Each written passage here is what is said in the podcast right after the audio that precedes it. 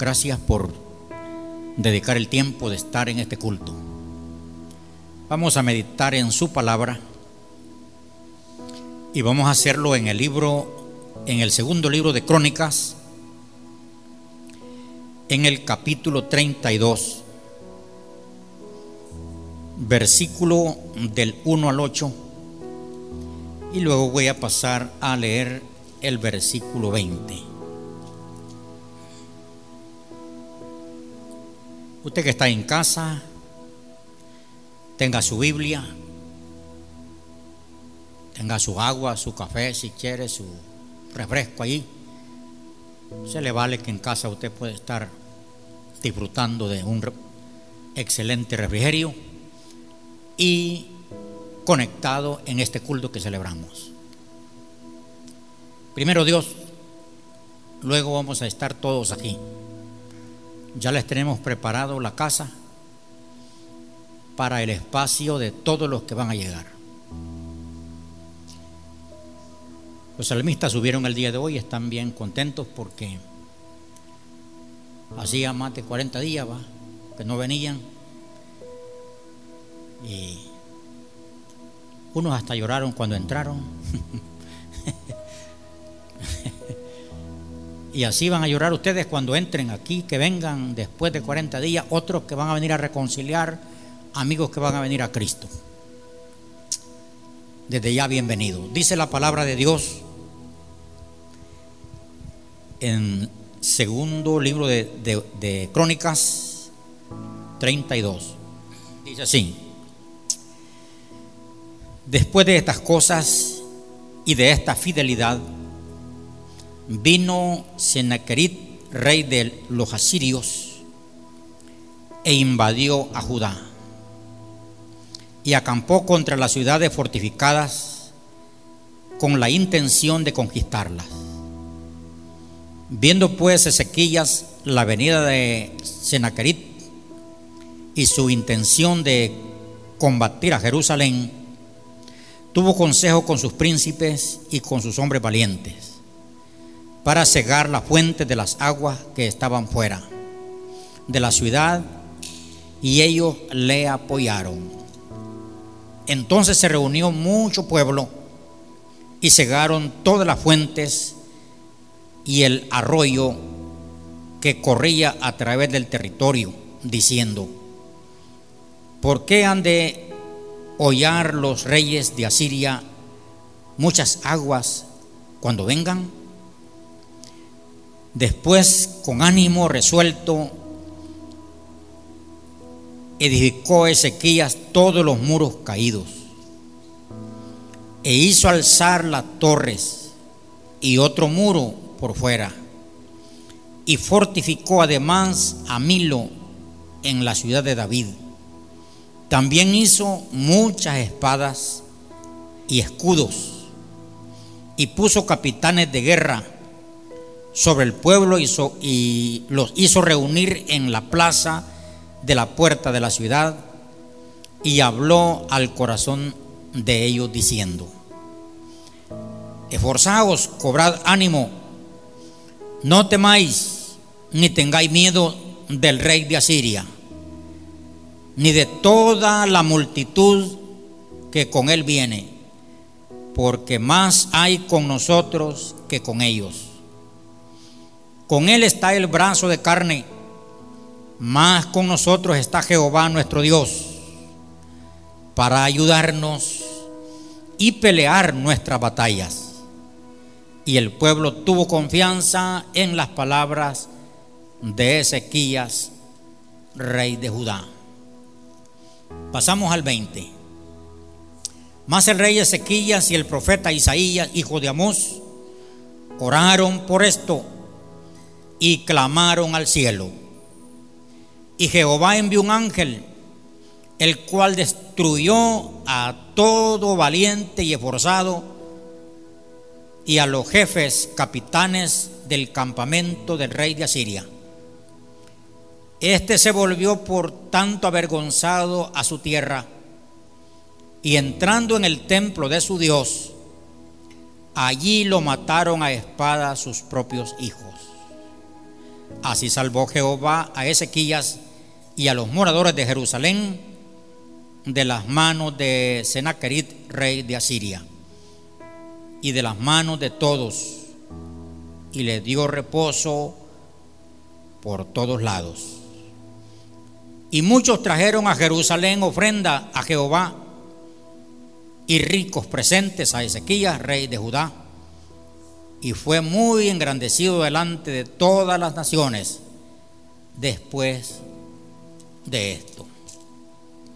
Vamos a orar que Dios nos bendiga. Padre, en el nombre de Jesús. Hemos leído tu sagrada y bendita palabra. Pido que esta palabra, Señor, ministre a los que están dentro de casa como los que están allá, Señor, en sus casas, los que están, Señor, todos aquellos conectados para escuchar la ministración de la palabra. Bendito Dios, amén. El tema que les voy a hablar se llama pelear nuestras batallas. Eso es lo que dice Ezequías a su pueblo en el versículo 8. Le dice que hay que pelear nuestras batallas. Vamos a, estar viendo las tres partes de, de lo que hemos leído. Primero, primero vamos a ver Sennacherib y el rey ataca a Judá. Vamos a ver la preparación de Ezequías y su pueblo. Por último, vamos a ver lo que Dios hizo. Tres partes del sermón. Vemos en la palabra que dice que el rey Sennacherib vino e invadió Judá. Judá, la ciudad, la ciudad de la alabanza, donde nació la alabanza, porque Judá significa alabanza. En ellos estaban los salmistas, estaban los que adoraban. Y vean, esto no es casualidad que, que este rey malo invadió primero el lugar de la alabanza, el lugar de donde estaba la adoración, donde estaban los salmistas, donde estaban los grupos de adoración, invadió primero la alabanza. Era estratégico conquistar primero Judá. Porque si vemos en la Biblia, allá la, palabra de Dios nos cuenta cuando el rey Josafat fue atacado también.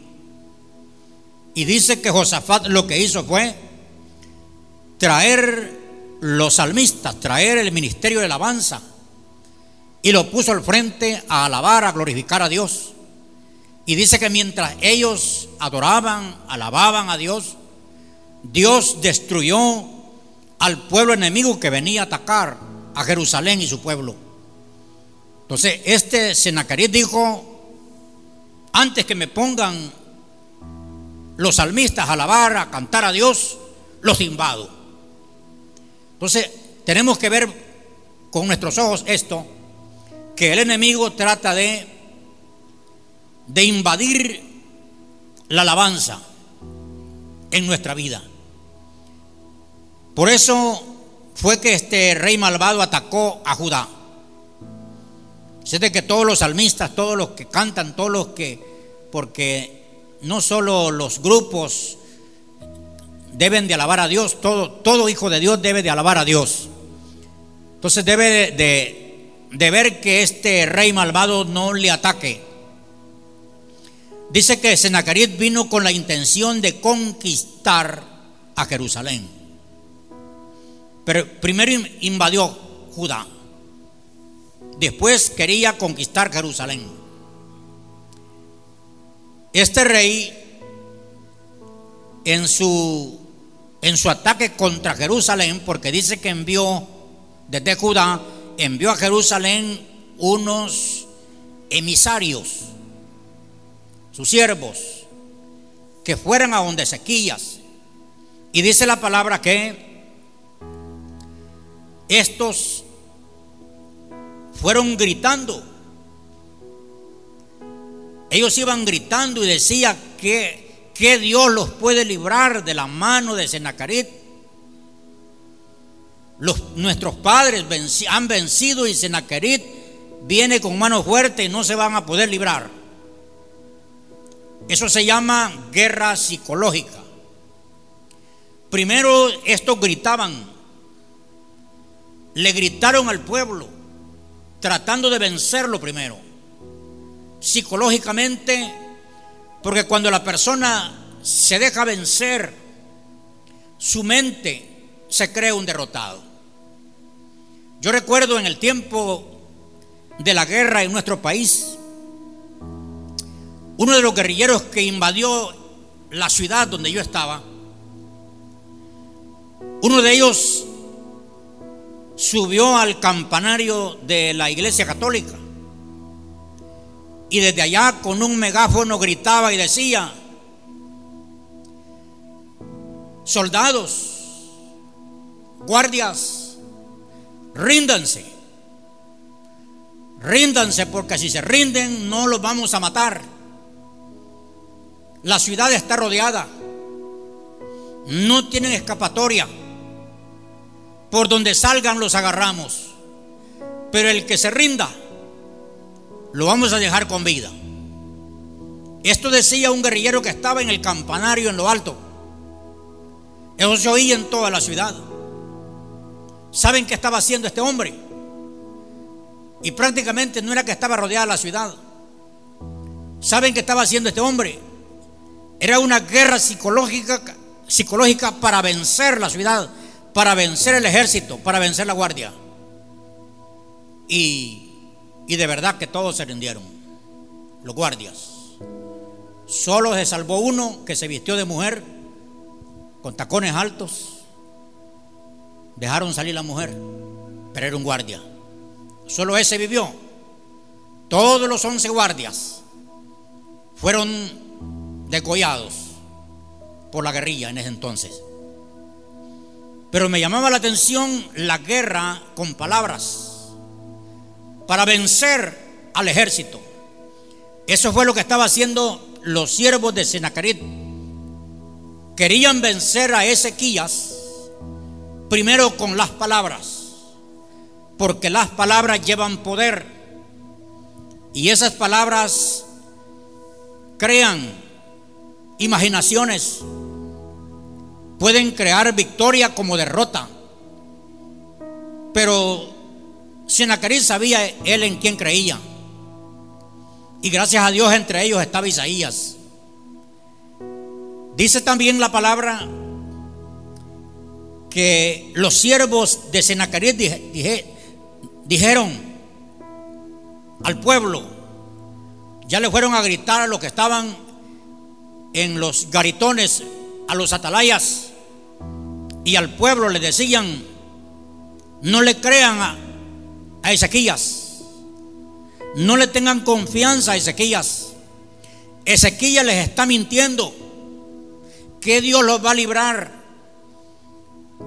Está, lo que está tratando esto es levantar una rebelión contra Ezequías. Rebelión, dividir al pueblo. Porque Satanás bien conoce este principio. Divide y vencerás. Él conoce bien este principio. Satanás. Entonces él quería dividir al pueblo que dirigía a Ezequías. Pero el pueblo no, no le creyeron a los mensajeros de este rey. Entonces vino también con blasfemia. Dice el versículo 17 les leo el versículo 17. Además escribió cartas en que blasfemaron contra Dios, el Dios de Israel, y hablaban contra él diciendo, como los dioses de las naciones de los países no pudieron librar a su pueblo de mis manos, tampoco Dios Tampoco el Dios de Ezequiel librará a los suyos de mis manos. Entonces este hombre vino a blasfemar contra Dios, vino a retar a Dios. Y dice hermano que todo aquel que ha retado a Dios ha salido vencido. Aquel que construyó el, el enorme barco, el Titanic. Ese hombre dijo, ni Dios lo puede destruir. Retó a Dios y el barco se estrelló en marquetas de hielo y, y él mismo se destruyó. No, no intervino Dios. Todos aquellos que han retado a Dios han salido vencidos. Entonces Senaquerit se estaba poniendo el lazo en el cuello él mismo cuando reta a Dios. Porque el Dios del cielo nunca ha perdido una guerra. No hay quien lo haya vencido. En ese es el cual nosotros creemos. Entonces vino este hombre con blasfemia, retando a Dios. Porque lo que quería era temorizar a todo el pueblo. Ya cuando el pueblo cae en temor, se da por vencido. Por eso, mis hermanos, hijos de Dios, no estemos oyendo tanta noticia. No estemos, no es de que vamos a ignorar la realidad. No, no estoy diciendo eso, que vamos a ignorar la realidad. Pero el problema es cuando, cuando nosotros agarramos lo negativo y nos damos por vencidos porque entramos en temor, en un pánico. No es cierto que hoy hay personas que lejos está la pandemia esa, pero ellos se sienten enfermos. El temor es normal toser. Ahora en el cambio de tiempo, del clima, de la calor al cambio de, clima, es normal que dé una carentura, es normal que, dé un dolor de, cuerpo, pero la gente está afligida, ya está afligida, ya está pensando que tiene la pandemia. Pero es el mismo espíritu maligno, el espíritu del diablo. Nosotros tenemos que estar creyendo, creyendo en Dios, guardándonos, aceptando todas las la prevención, pero también creyendo en el Dios del cielo. Hay mala noticia en el mundo. Hay mala noticia que lo que viene es peor. Vienen más virus, vienen más ataques del infierno a la tierra. Y hay mucha gente que se muere antes. Pero esto es porque le cree al mensaje del malvado. Creamos al mensaje de Dios. Ahora veamos la preparación de Ezequías. Ya vemos que el, el, rey y su ejército, una gran multitud, dice, han invadido. Están preparando, están tomándose los, los lugares. Entonces dice la palabra que Ezequías, lo primero que hizo fue reunir a sus príncipes, a sus valientes, se reunió el consejo de valientes, de príncipes. Aquella gente que eran líderes, los reunió y les presentó una moción y les dijo, seguemos las fuentes de las aguas. Porque venía, como era tanta gente la que había llegado, entonces Ezequiel dijo, vayámonos a lo alto. Cerremos el grifo de, todo el que abastece, el agua que abastece la ciudad. Y así de esa manera dice que se pusieron de acuerdo y cegaron las aguas, cerraron las llaves para que no hubiera agua en Judá. Y este ejército no podía beber agua porque no había agua. No había agua. Entonces eso los iba a, debilitar a ellos porque nosotros no podemos vivir sin tomar agua.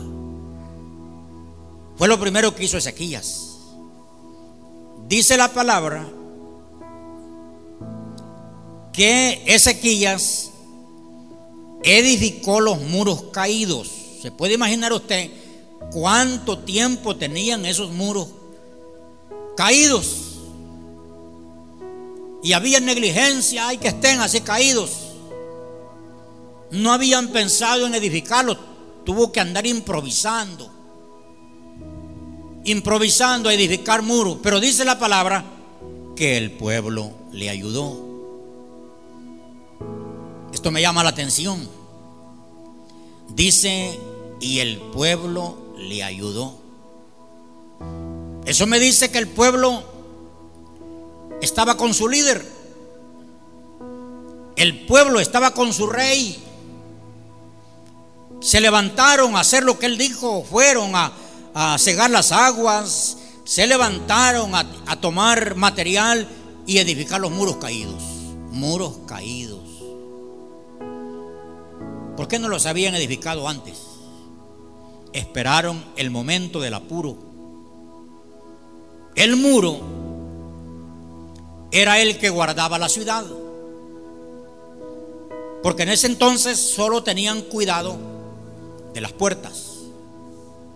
Las puertas eran muy significativas para ellos. En las puertas, según la historia, allí se daban matrimonios, allí se daban reuniones importantes en la puerta de la ciudad. Lo demás todo estaba cerrado, muy alto. Pero estos muros estaban caídos. Entonces aquí ya lo que hizo fue edificarlos. Nosotros debemos de ver qué muros hay que edificar en nuestra vida.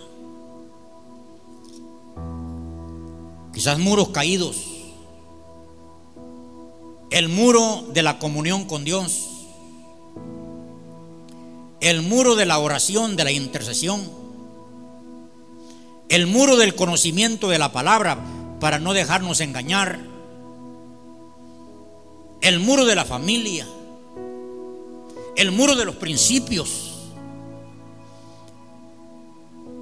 porque el enemigo anda viendo por dónde entrar, anda viendo por dónde entrar, qué puerta está abierta, qué portillo hay en el muro para entrar. Entonces, el muro de la consagración, no tener una puerta abierta donde Él puede entrar. El muro de una mente perversa, que entra el enemigo y hace estragos adentro. Eso es lo primero que vemos ahí, edificó muros caídos. Y el pueblo con buen ánimo construyendo esos muros. Puedo ver la unidad entre ellos. Tapemos este portillo porque aquí pueden entrar. Levantémoslo alto. Y esto es rápido. Y ya cuando estaban los muros bien edificados, dice la palabra que hizo levantar torres las torres eran donde estaban los atalayas. El atalaya era un hombre que estaba arriba, en las esquinas de los muros. Un hombre que no tenía que dormir ni un minuto. Este hombre en cada esquina estaba un atalaya. El atalaya no debía de, de padecer miopía. Tenía que tener la vista vista de águila, vista de atalaya, ver un objeto desde lejos, porque la atalaya era el que estaba despierto en la noche, en el día.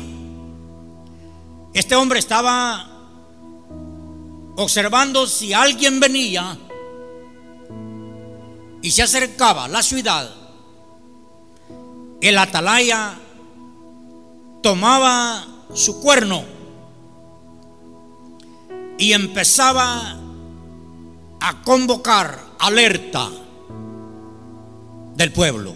Entonces, el pueblo que estaba descansando, todos se levantaban, hombres y mujeres, y agarraban su arma, porque en Israel todo mundo sabe de guerra, todos.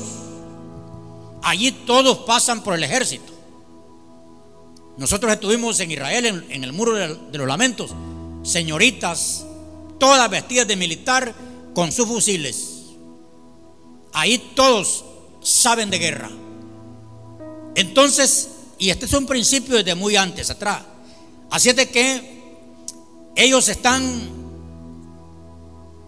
edificando la torre para que los atalayas estén en lo alto. Esto quiere decir que todo cristiano, todo hijo de Dios, todo hombre que quiere pelear su batalla, tiene que tener torre. Torre. Estar vigilante. ¿Por dónde el Satanás quiere entrarle? ¿Por qué parte quiere entrarle Satanás? Para derrotarlo. ¿Quiere entrarle por la familia? ¿Quiere entrarle por las finanzas? ¿Quiere entrarle por, por el descuido de la oración? Se cuenta de aquel mercader que iba en el desierto con sus carros. Dice que acampaba en el desierto. Era un mercador, mercader que vendía oro, tenía mucha riqueza. Oro, plata y piedra preciosa.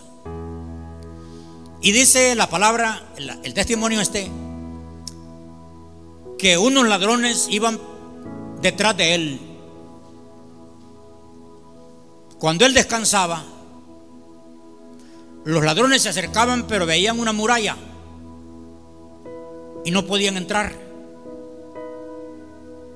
Se daban por vencido. Este hombre en el día levantaba todo aquello y continuaba. Los ladrones volvían, lo atacaban, pero no podían entrar porque veían una muralla. Pero cuenta la historia que un día este hombre muy rendido de tanto caminar, la clave estaba en que el hombre oraba. Se arrodillaba una hora antes de descansar. Oraba, con su oración cercaba. Pero ese día ese hombre había caminado mucho y cuenta la historia que no oró no oró, se durmió. Él fue despertado por los ladrones. Los ladrones estaban ya dentro de su tienda para robarle todo. Pero un ladrón, el, jefe le preguntó y le dijo, hace días que hemos venido detrás de ti y no podemos entrar. Vemos una muralla, pero hoy hemos encontrado las puertas abiertas de tu tienda. Dinos en qué consiste. Él les dijo, soy un cristiano. La muralla que ustedes veían era la muralla de mi oración. Pero anoche no oré. Y por no haber orado, ustedes vieron puertas abiertas y entraron.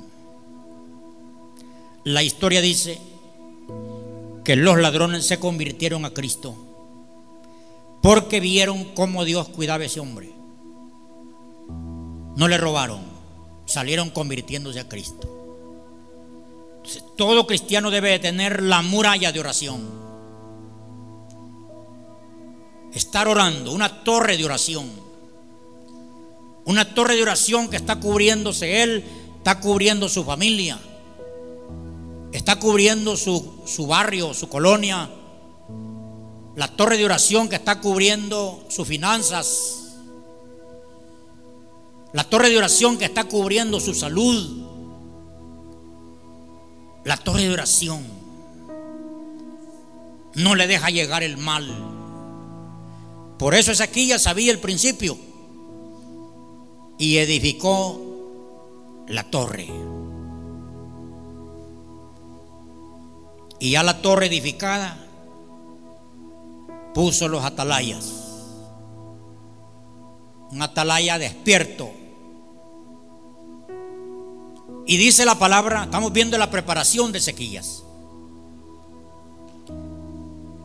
Dice la palabra que hizo espadas y escudos. Hasta entonces, miren, no tenían. Cada uno de ellos tenía que tener una espada y tenía que tener un escudo. La espada era de hierro, bien afilada. La espada era para atacar y el escudo era para defenderse. El escudo cuenta, habían varias clases de escudo, pero el mejor escudo dice que era enfrente tenía una capa de madera, aquí adentro tenía una lámina de, de bronce y este escudo lo andaban, siempre lo andaban húmedo, lo, lo dejaban en agua, lo andaban húmedo, porque ellos se escondían en un escudo Allí se escondían de, la, de los dardos, de las flechas del enemigo. Estaba mojado para cuando venía, porque les tiraban dardos de fuego, con fuego. Entonces, como estaba mojada la madera, allí se apagaba el dardo. Y no podía traspasar la madera porque había una lámina de acero. Eso fue lo que hizo Ezequías, hacer escudo y darle un escudo a cada habitante de Jerusalén. Tenía un escudo. Esto, esto quiere también decir de que tenemos que estar cubiertos con el poder de Dios, con la presencia de Dios, para que todo dardo pegue allí y no penetre. Y sus espadas, dice San Pablo a los Efesios, que tenemos que tomar la espada del Espíritu, que es la palabra. Tenemos que tener palabra, palabra de Dios la palabra que usó Jesús contra Satanás. Él le dijo, escrito está. Le citaba la palabra, no solo de pan vivirá el hombre, escrito está, solo al Señor tu Dios adorarás y a Él solo servirás. Usó la palabra. Tenemos que usar la palabra de Dios, porque la palabra es la espada Varios hombres usaron la palabra. Eliseo usó palabra. Pablo usó la palabra. Porque dice la palabra que cuando el rey sitió a, a Eliseo, el criado de Eliseo salió a bañarse y vio rodeado de un ejército. Entonces Eliseo usó la palabra. y con la palabra mandó ceguera a todo el ejército enemigo.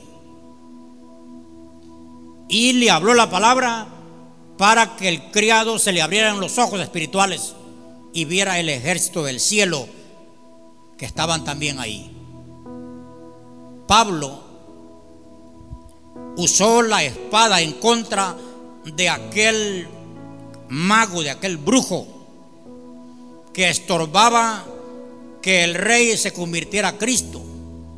Entonces dice la palabra que Pablo dijo, desde este día no vas a ver la luz del sol. Y dice que la palabra le trajo ceguera al mago y tuvo que ser llevado por sus siervos a su casa porque no volvió a ver es la palabra. Tenemos que usar la palabra de Dios. La palabra en contra de todo ataque del infierno. Todo lo que Satanás está diciendo en contra de la iglesia, tenemos que usar la palabra. Usar el escudo para defendernos del ataque. Pero hay hermanos que le pasa como aquella niña que su mamá la mandó a vender tomates no tenían una paila, buscaron una paila de plástico prestada. Y la, la niña salió a vender sus tomates. Allá en el camino encontró una mujer de esas mujeres malas y le botó los tomates. Se los botó porque le estaba haciendo competencia a su tienda. Y para colmo de males, le agarró la paila y con la paila le pegó en la cabeza y se quebró la paila. La niña se regresó sin los tomates, sin dinero y sin la paila. Y la paila era prestada. Dice que llegó a la casa llorando, sin dinero y sin los tomates. Y tenía que pagar la paila. Y pagaron la paila. Así les pasa a muchos cristianos. Les botan los tomates, les dan con la paila y tienen que pagar la paila. No sacan ni el escudo ni la espada.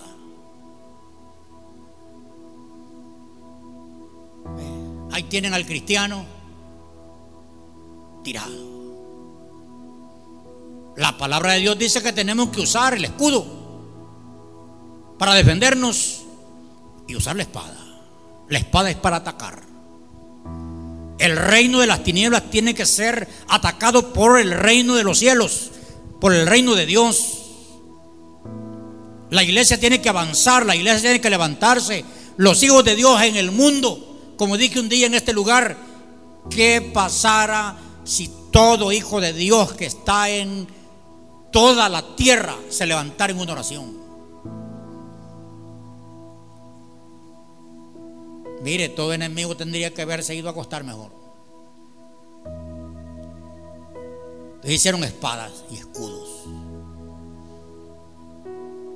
Y ahora veámoslo, el versículo 20. Esto está poderoso. Dice el versículo 20.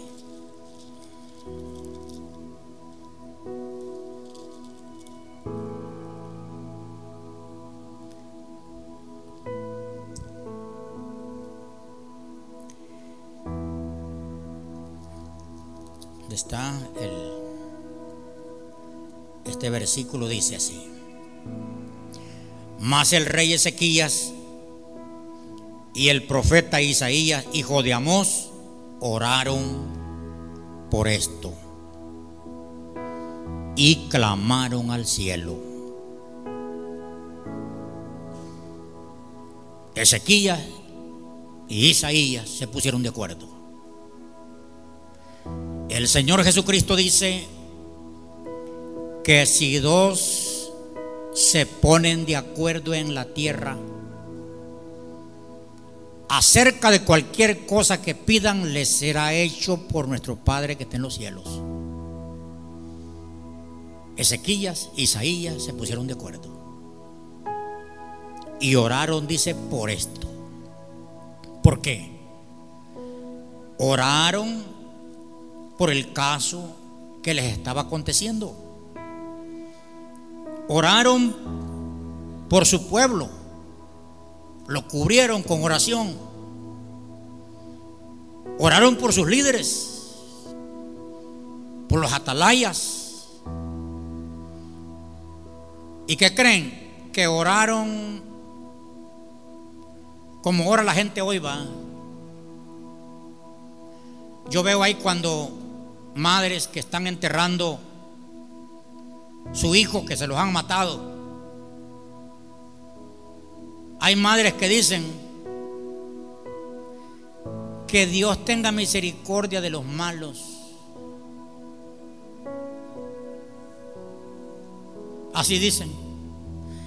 Ay, que el Señor tenga misericordia de los malos. Es que la palabra de Dios dice que Dios tiene misericordia con los que tienen misericordia. Así dice la palabra, que Dios tiene misericordia para el que tiene misericordia. Entonces aplicamos mal la misericordia. ¿Sabe qué tiene que hacer la mamá? Señor, yo declaro tu justicia. Tú eres un justo y tú vas a hacer justicia. Que se está como cuando el malo violó la niña y luego que la violó, para borrar el caso, la mató. Luego viene el, abogado y dice, no, no, él no ha cometido nada, él es un inocente. No, él, él no en la escuela estaba. Y el, y el abogado con injusticia trabaja el asunto para sacar libre al malo. Eso no es así. El malo tiene que pagar lo que ha hecho delante de Dios, tiene que pagarlo. Entonces, ¿cómo, cómo creen ustedes que Isaías y, y Ezequías estaban diciendo, Señor, ten misericordia del rey Sennacherib? Sí, Señor. Dice que oraron y clamaron por esto. Clamar es dar gritos. Gritos. Yo oí el testimonio de un, de un hombre. Se le murió su esposa, se le murió su hija se le cayó la economía, él está en la calle y está enfermo. Y él pegó unos gritos, gritos a Dios. Y le dijo, Señor, no puede ser. Pero gritos. Y Dios oyó el clamor y levantó a este hombre del polvo. Clamar. Puedo ver a Isaías y a Ezequiel clamando al cielo, levantando sus ojos al cielo, gritos despavoridos a Dios.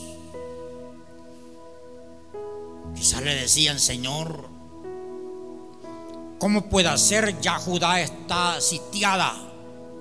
Está tomada Judá. Ya la alabanza no se te va a tributar, Señor. Y mira, Señor, ya van a tomar Jerusalén, tu, tu ciudad, tus hijos. ¿Y qué dice el versículo ahí?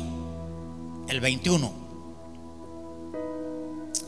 Y Jehová envió un ángel ¿A qué vino el ángel? A tener misericordia de Senacarit.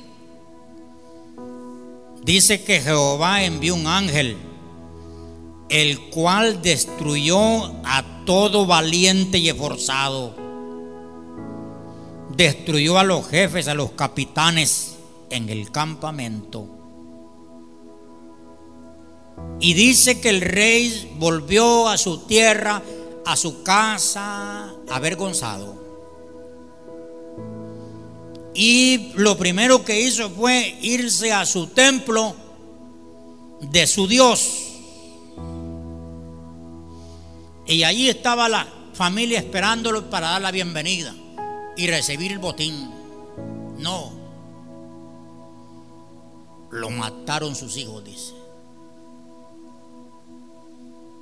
Ese es el Dios que yo adoro, que sirvo, que glorifico. En ese tiempo fue Senacarit. En este tiempo es Satanás que quiere destruir su iglesia, que quiere paralizar la iglesia. Satanás que quiere que la iglesia no avance, que esté escondida, que esté escondida, que no hable que no se mueva. Así quiere Satanás. La iglesia tiene que orar. A propósito, ahora a las 2 de la tarde hay un clamor de oración en nuestro país, El Salvador. Todos los hijos de Dios, porque ya es un decreto, solo que voluntario. Todo hijo de Dios debe de comenzar a clamar al Dios del cielo, al Dios del Salvador, para que Dios sane esta tierra, sane esta gente y, óigame, Dios va a oír esa oración. Y ya pronto la iglesia entrará en su actividad. Hay muchas, muchas actividades que están en mesa. La iglesia salga a su trabajo y el país comience en un movimiento bonito y Dios lo va a prosperar. Pero la iglesia tiene que orar.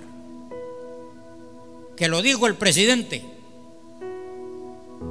Y alguien dice, no, pero es que yo no soy de ese partido. No, no es, es que...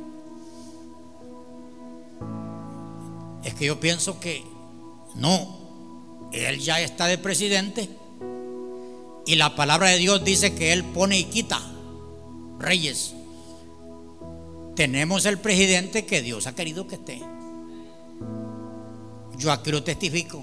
Si llega a oídos del presidente, yo no voté por él. Pero cuando ya se le puso la bandera y se oró, trabajé en mí para aceptarlo y estoy orando por el presidente. Yo oro por el presidente. Oro por su gabinete. Porque Dios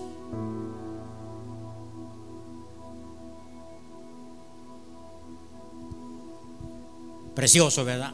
Un ángel, un ángel del cielo. Ni dos vinieron, uno vino. Solo uno vino, hermanos. Imagínense. Solo uno. Y con uno bastó para acabarse a todos los valientes, esforzados. Con uno bastó para mandar al rey de regreso avergonzado. Con uno. Pero todo esto lo hizo la preparación de Ezequías y su pueblo. Ya aprendimos qué hicieron. Ya cerrando dice la palabra que Dios salvó a los moradores de Jerusalén. Dios y dice que les dio reposo. Es que miren hermano, que esté el enemigo afuera y uno, dormido, no hombre no duerme. Que va a andar durmiendo si el enemigo está afuera, armado. Pero como el enemigo ya estaba muerto, el pueblo pudo tener reposo. Ya descansaron. Y dice la palabra que se reunieron el pueblo, ya el enemigo ya no estaba, el rey malvado ya no estaba. Ellos vinieron a agradecer a Dios Ay, como deseo que la gente se acuerde que el propósito del enemigo era o es matar a todos los viejos que tuvieron mayores de 60 años, acabárselos. Todos aquellos para dejar libre las plazas a los jóvenes. Todos aquellos que que van a desvengar del seguro, de, de la pensión, acabárselos. Esa es la idea del diablo. Pero miren, cuando un viejo salga al otro lado, y los jóvenes también, porque también lo, ya se vio que no es solo para los viejos, se han muerto niños. Cuando salgamos al otro lado, que no se nos vaya a olvidar. Ayer anoche oí el testimonio de un hombre que estuvo a la rayita de morirse, entubado, 30 días en el hospital, 31 días. Espero que no se le vaya a olvidar. Este pueblo lo que hizo fue venir a dar gracias a Dios. Y para que se viera la acción de gracia. Porque hay quien dice voy a, voy a celebrar una acción de gracia. Compra soda, sándwich y le da a la gente.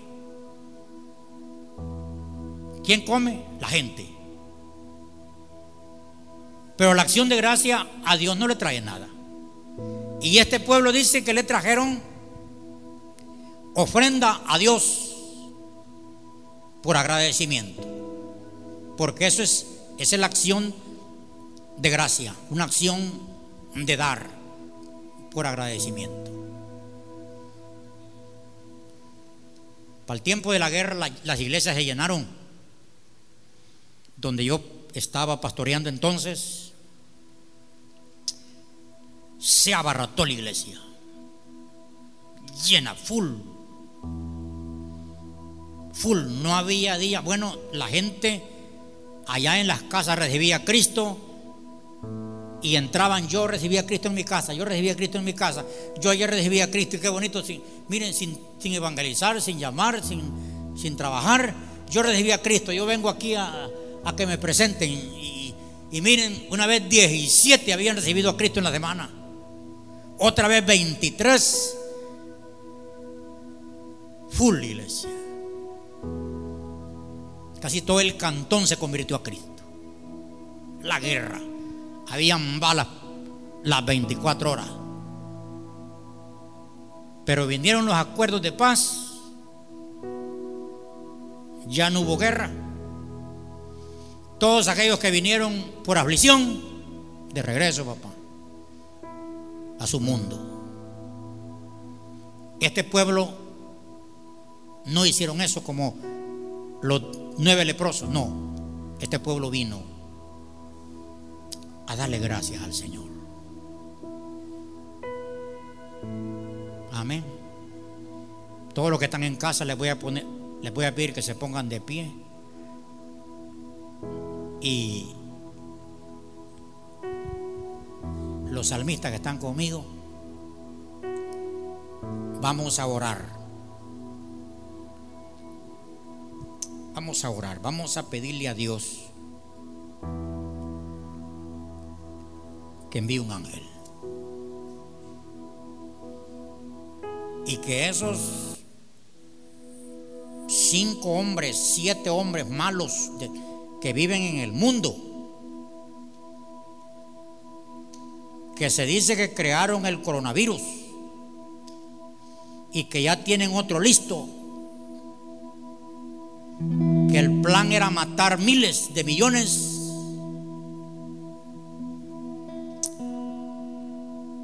Le vamos a hacer un decreto el día de hoy. Porque nosotros vamos a morir cuando Dios diga, no cuando ellos digan y todo el plan que Satanás tiene armado se va a caer. Este día es profético. En El Salvador está pasando el, este día está pasando algo sobrenatural. Hay muchos que están en ayuno. Y va a haber un clamor de una iglesia en El Salvador a las 2 de la tarde. Si quieren unirse en el mundo, únanse por El Salvador y van a ver que de aquí va a acontecer algo sobrenatural. Yo siento a Dios. Vamos a orar, Padre, en el nombre de Cristo Jesús. Dios nuestro, Dios de Abraham, Dios de Isaac, Dios de Jacob. Dios de Ezequiel, Dios de Isaías. A ti venimos, Señor Dios Todopoderoso. Yo me uno, Señor, con mis hermanos que están aquí. Me uno con aquellos que están en casa. Levantamos nuestra voz a ti, Señor.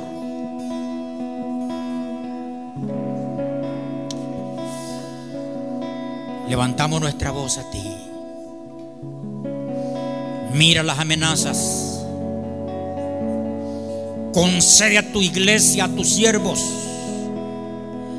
que con todo denuedo hablen tu palabra mientras tú haces milagros, prodigios en la tierra. Señor, en tu nombre, todo plan orquestado por el enemigo usando a seres humanos, de barato en el nombre de Jesús, toda obra de Satanás, la confundo, la neutralizo, la declaro inoperante.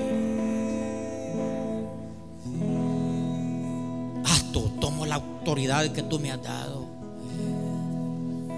Acto, acto, acto en el nombre de Jesús. Hecho fuera. Anulo todo decreto de Satanás. Arruino, confundo. Destruyo en el nombre de Jesús como tú, Señor, le dijiste a Jeremías. Padre, en el nombre de Jesús. Oro por tus hijos, oro por tu iglesia. Padre, que tu, que tu iglesia pueda avanzar, que tu iglesia se pueda levantar, Señor. Que los templos puedan abrirse para traer amigos, para salvar, para consolar, para ministrar, Señor, para educar, para formar, Señor, a los nuevos. En el nombre de Jesús, oro por los 14 departamentos. Oro, Señor, esta mañana por nuestro presidente, por su gabinete. Señor, glorifíquese, Padre. Glorifíquese. Oro, Señor, por los doctores, por los enfermeros. Oro, Señor, por esas personas que están ahí en el hospital, Señor, quizás entubadas. Padre, oro por esas vidas. Clamo a ti por esas vidas, por salud, Señor. Oro por esos niños. Padre, oro por esos jóvenes, por esos ancianos. Pido, Señor, por esas enfermeras,